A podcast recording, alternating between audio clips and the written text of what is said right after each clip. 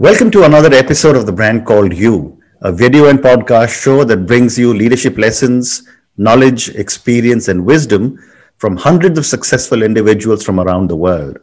Today, it is my pleasure to welcome a very, very successful entrepreneur who's focused on bringing global technologies to Asia. Bobby Bhatia, welcome to the show. Thank you, Ashutosh. Great to be on. Thank you. Bobby is the founder and board member of TrakInvest. He's a mentor, advisor to blockchain protocols, advisor to VC funds and accelerators.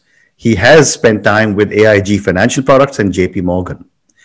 So, Bobby, tell me a little bit about what would you say are three key milestones in your life or your career? That's an interesting, interesting question. Well, there's there's a few milestones, and I think you know we continue to make more and more milestones, right? But I think the first was living in India for the first eight years. Mm-hmm. My father used to work in a bank, so you know the first big milestone was having lived for a short time in India, but across six different cities, mm-hmm. and you know starting from Delhi, ending up with all the way down to Ghazipur, right? So having survived that was, I think, a first milestone. And okay. you know, after that, we grew up in Kuwait we actually went through a war. Uh-huh. Um, and I think, you know, despite that, being able to get to the US to study in the United States mm-hmm. at some good universities, I think really helped establish from a professional standpoint. So it was, you know, a, a, challenging time for all of us. So I think really making sure that in a difficult time, being able to get to a first goal, which is called education, mm-hmm. and the education that you think at that time uh, would be the most would be was one of the main things. Okay. I think past the education, I think the second big goal is that you know I started my career trading options in Chicago. Then I moved to Hong Kong and uh, got into private equity. Mm-hmm. And about ten years ago, you know, started looking at technology and blockchain. And I think I would say the the next big uh, milestone is the ability to to continue to learn yeah. And just because you're in one industry, you don't need to be restricted to that industry, and you're never too old to actually adapt uh, and learn um, new skill sets. And you know, generally, you know, I'm not that old. I'm only 47. But when people see the white beard, they think, "Oh, technology. That's actually a young boy's game." But you know, you'll be surprised. You know, 10 years ago uh, is when we got involved in blockchain. You know, 10 years ago is when we got involved in technology, and and a lot of these processes and and platforms are actually starting to take off. And mm. basically, I've spent the last 10 years uh, doing that. So, you know, I would say learning different things, diverse. Fantastic. So before I come into talk, you know, talk to a few a little bit about TrakInvest, you had you mentioned that you bring global technologies to Asia. Yeah. Talk to me about what exactly you are doing, and uh, if possible, give me some examples. Sure. Um, so Ashutosh, one of the things is that you know we've been part of the whole ecosystem, right? So whether we were sitting on the boards of Korean accelerator called Spark Labs, or you know you had Anthill Ventures and Anthill Accelerator coming from Hyderabad, coming to Singapore, working with the Singapore government, Enterprise Singapore, to really create the ecosystem. So what we actually saw was, you know, I would put it into three waves in the last 10 years. So the first wave was obviously you know, in the U.S., uh, e-commerce had taken off, right? And the, the, so, you know, as opposed to the late '90s, now you had, you know, B2C business or B2B2C businesses that were taking off because all of a sudden people started trusting their credit card on the internet, mm-hmm. right? So you had the first wave, that was that. The second wave that came into Singapore was obviously the fintech wave, and obviously, uh, you know, now we're starting to see the third wave of, of investing, and in each process, people have been evolving.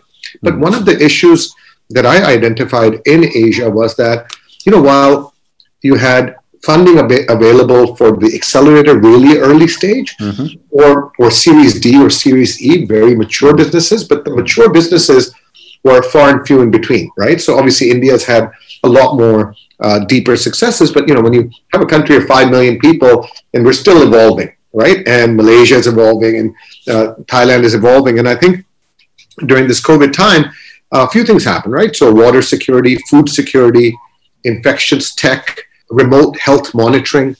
And, you know, one of the things that I saw was a real opportunity to look at, you know, technologies that I'd seen in the US, technologies I'd seen in Israel, in the Nordics. And, you know, these companies were companies that had, you know, perhaps five to $10 million of revenue. They were at the inflection point, but just didn't have any access to be in Asia. Mm. And unlike you know, working in EU or you know, going from North Carolina, to South Carolina is very different than going from Singapore to Malaysia, Correct. right? So each market is different. Yeah. So as we started reaching out to, you know, healthcare products, you know, that would actually assist in age living or remote monitoring in Israel, mm-hmm. we saw tremendous uh, focus uh, for us in Singapore. You know, we had come out with a policy that by 2030, that 30% of our own food should be grown here. Mm-hmm. So what you're seeing from the government is really a big push. So obviously in alternative protein, you're looking at vertical farming and basically all the inputs that go into it. We're talking to a company called Violet Defense that mm-hmm. uses a traditional UV pulse technology to clean surfaces from an infectious tech. Actually, the New York subway is using it. Okay. So the idea was to bring or look at those technologies and see the application here. Hmm. Very interesting. But tell me, you know, as you just mentioned, North Carolina, South Carolina is maybe reasonably homo- but Singapore, Malaysia is not. When you look at bringing technology from the Western world into Asia, what goes into being able to accept and adapt that technology across multiple countries and across multiple cultures?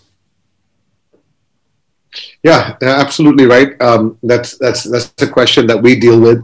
I think I think first of all, the approach that we take and the approach I've taken in technology investing, mm-hmm. um, as we've evolved and having made mistakes in the past, okay. um, but the approach was always around POCs, right? So proof of concept. So if I can do a proof of concept, and that proof of concept is successful, mm-hmm. and we can convert that proof of concept into a customer Mm. That's a business that I would like to invest in, right? So, I mean, I can do all the technical due diligence in the world. I can do market due diligence. Correct. I could potentially run A/B testing, kind of uh, uh, focus groups to look at the product market fit. Mm-hmm.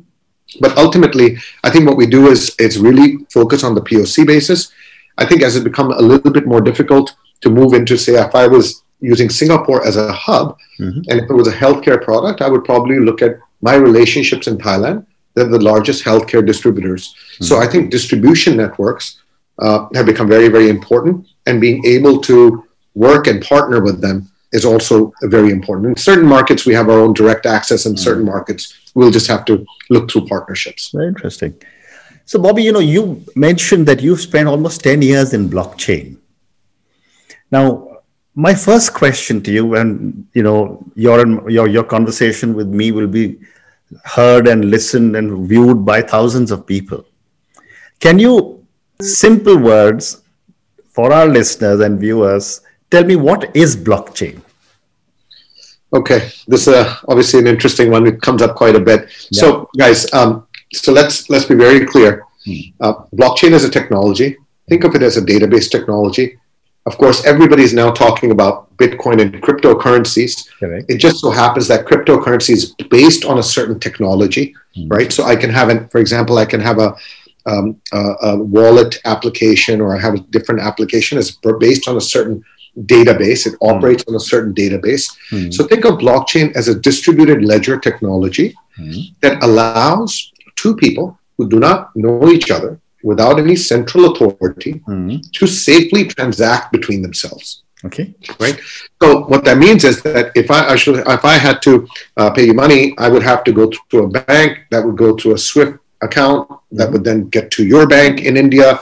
Then it would have an, an identity attached to your bank account, and then you know KYC and documents and everything will happen, and then the transaction will actually complete. Correct. Um, whereas now uh, you know, with certain technologies and distributed ledgers, you basically think of it having multiple Excel sheets mm-hmm. all over the, that network that basically keep an account of what you provide and what I receive and what I receive and you provide. Mm-hmm. And the idea being is, you know, uh, being able to give a much more transparent, okay. um, something that's uh, not mutable mm-hmm. record of transactions and just bringing transparency into a financial system, which at times sits opaque. So there's a philosophical aspect of it, there's a technical aspect of it.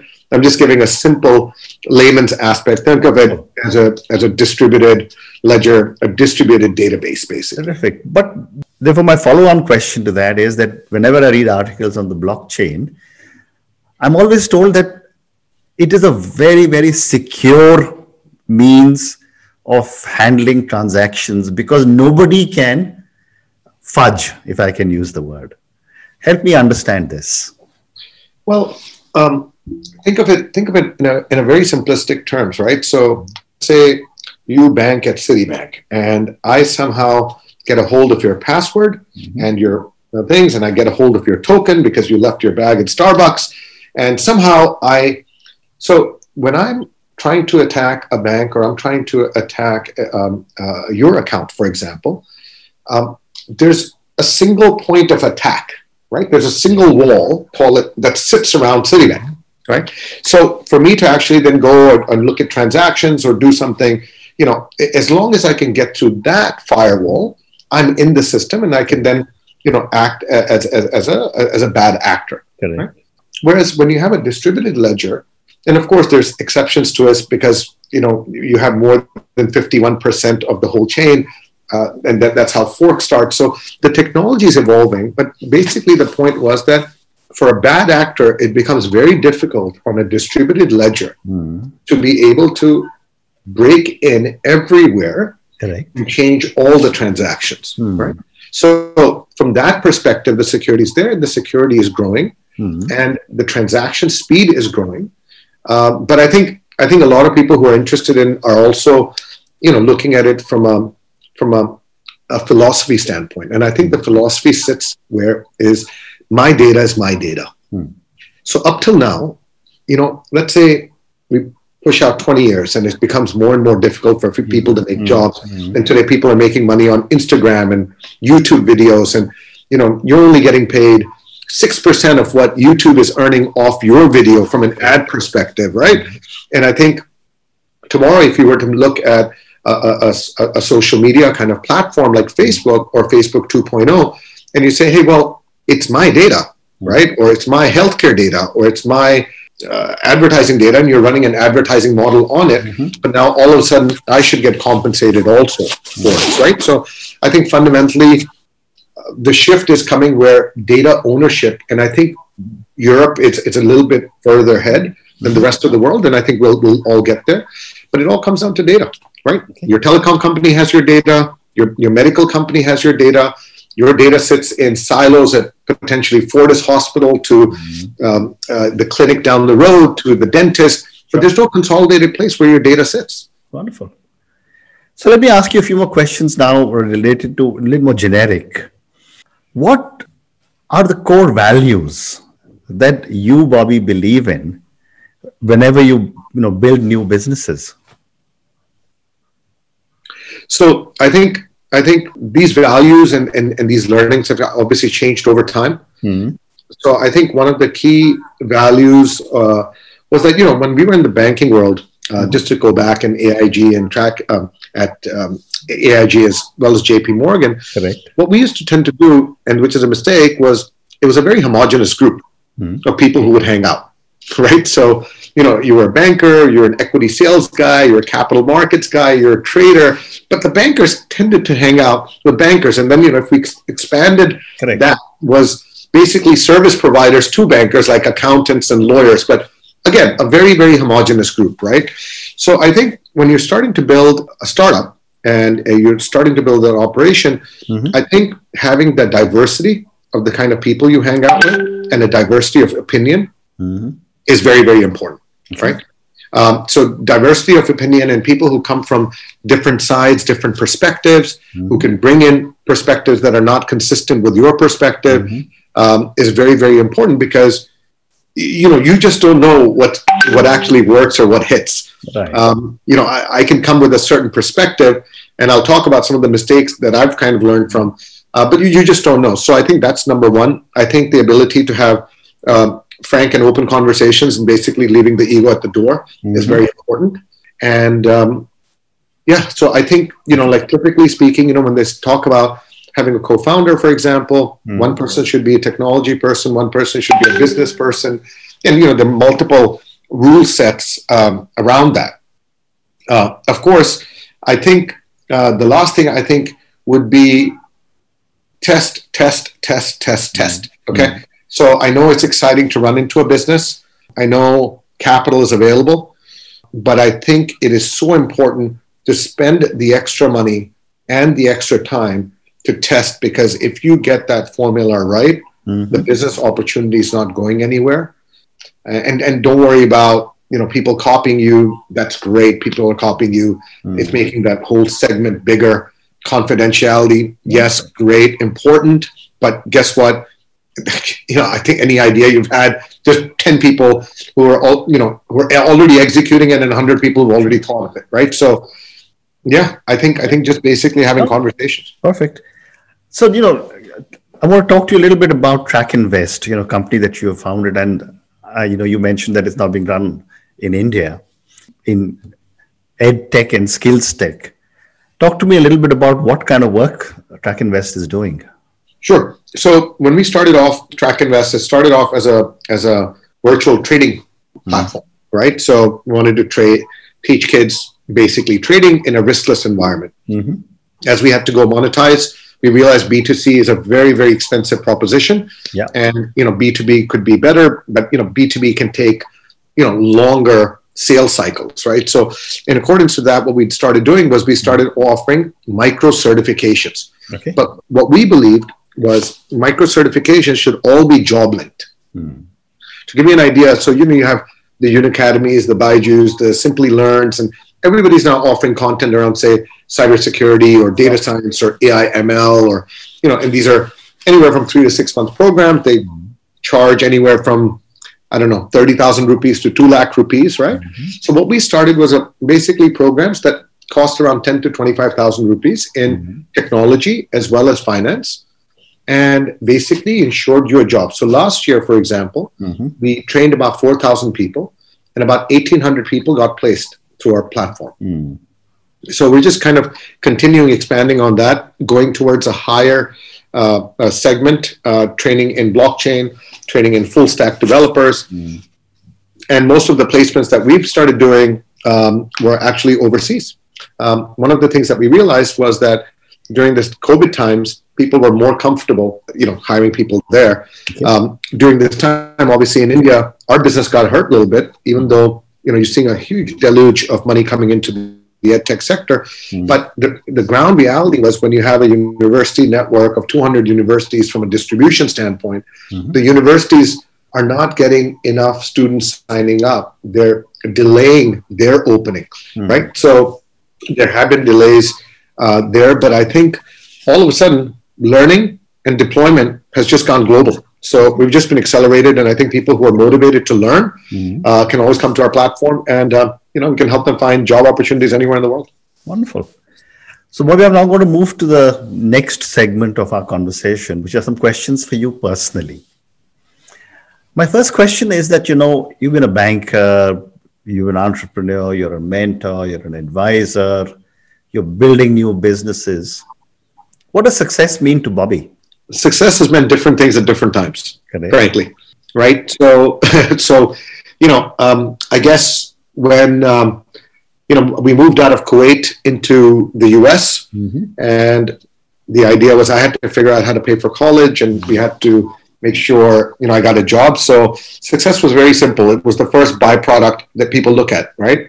Basically, making money getting a good job, um, becoming financially secure and independent.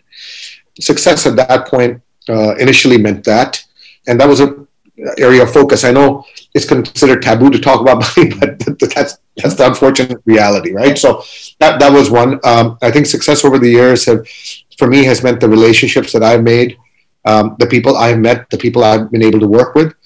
I think the success and the kind of people you know that have been your support group uh, over the years, mm-hmm. and uh, both mentors and colleagues, right?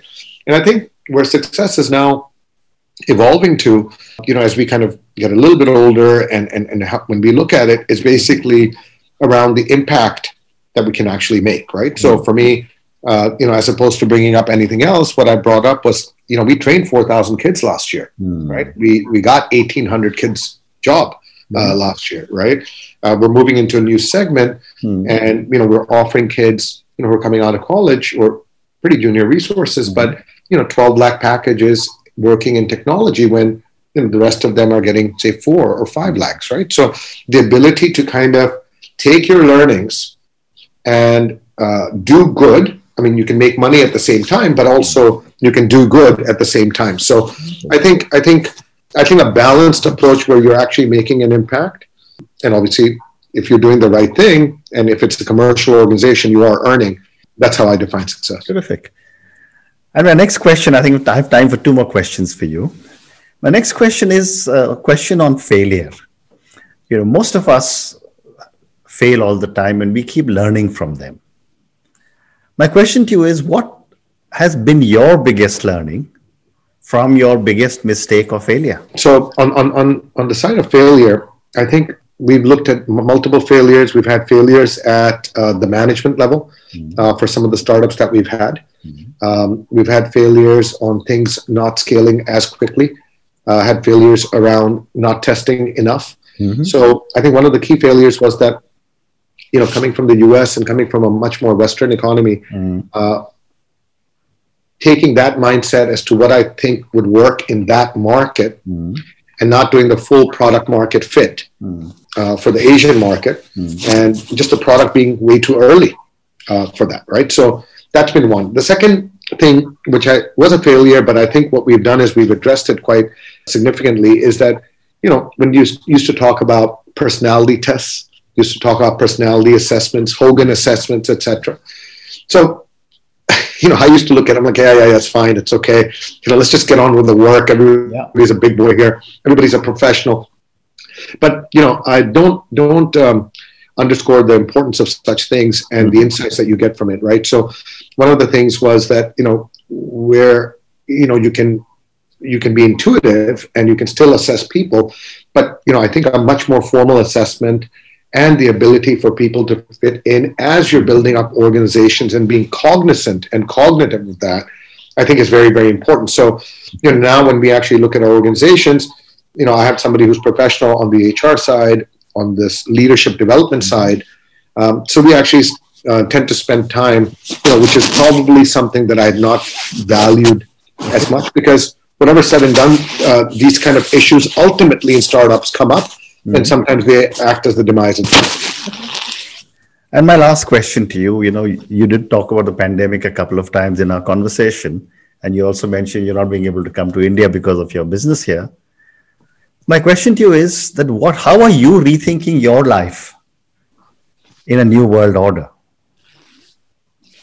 yeah, that's a that's a great question. I think I think listen, uh, my life for the last year was you know traveling to India for two weeks, being in Singapore for the other two weeks, summer vacation, Christmas vacation. So I think life has changed significantly, and I think we've had to readjust. So I think travel for the next twelve months is. Mm, kind of out of the cards mm-hmm. uh, because you know we have people in the family who are probably immunocompromised um, I think work is taking a different function. So luckily we're in Singapore, so I do expect in the next two to three months corridors to open up. But you know, like I mentioned at the beginning of our conversation, right? Mm. You have companies that are fantastic companies that are in the US or it's part of your network who now, because of this pandemic, are not able to come here. Mm. That gives everybody a, an opportunity to look at bringing in those technologies here. So, you know, if you're in the private equity business, you're in whatever business you are, um, I think there are areas of collaboration that you can do. I think, you know, obviously, I've gotten much healthier. Social life has gone down. Uh, exercise has become a much more thing. So I think, I think different for different folks, it's been different. But you know, we live in a small island called Singapore. Uh, we're still allowed to interact uh, with people. Uh, but having said that, I think with what's happening in the vaccine, I think people will find uh, their own equilibrium, and it's different for uh, different people, right? So I think I think we'll all find our own equilibrium, but uh, some more pulling back, and some more, you know, finding new opportunities. Correct. Bobby, thank you so much. It's been such a pleasure speaking to you. I wish you lots and lots of success in everything that you're doing now. Well, thank you, Ashutosh. It was great, uh, great to be on the show, and I wish you also the best for the show. Thank you so much.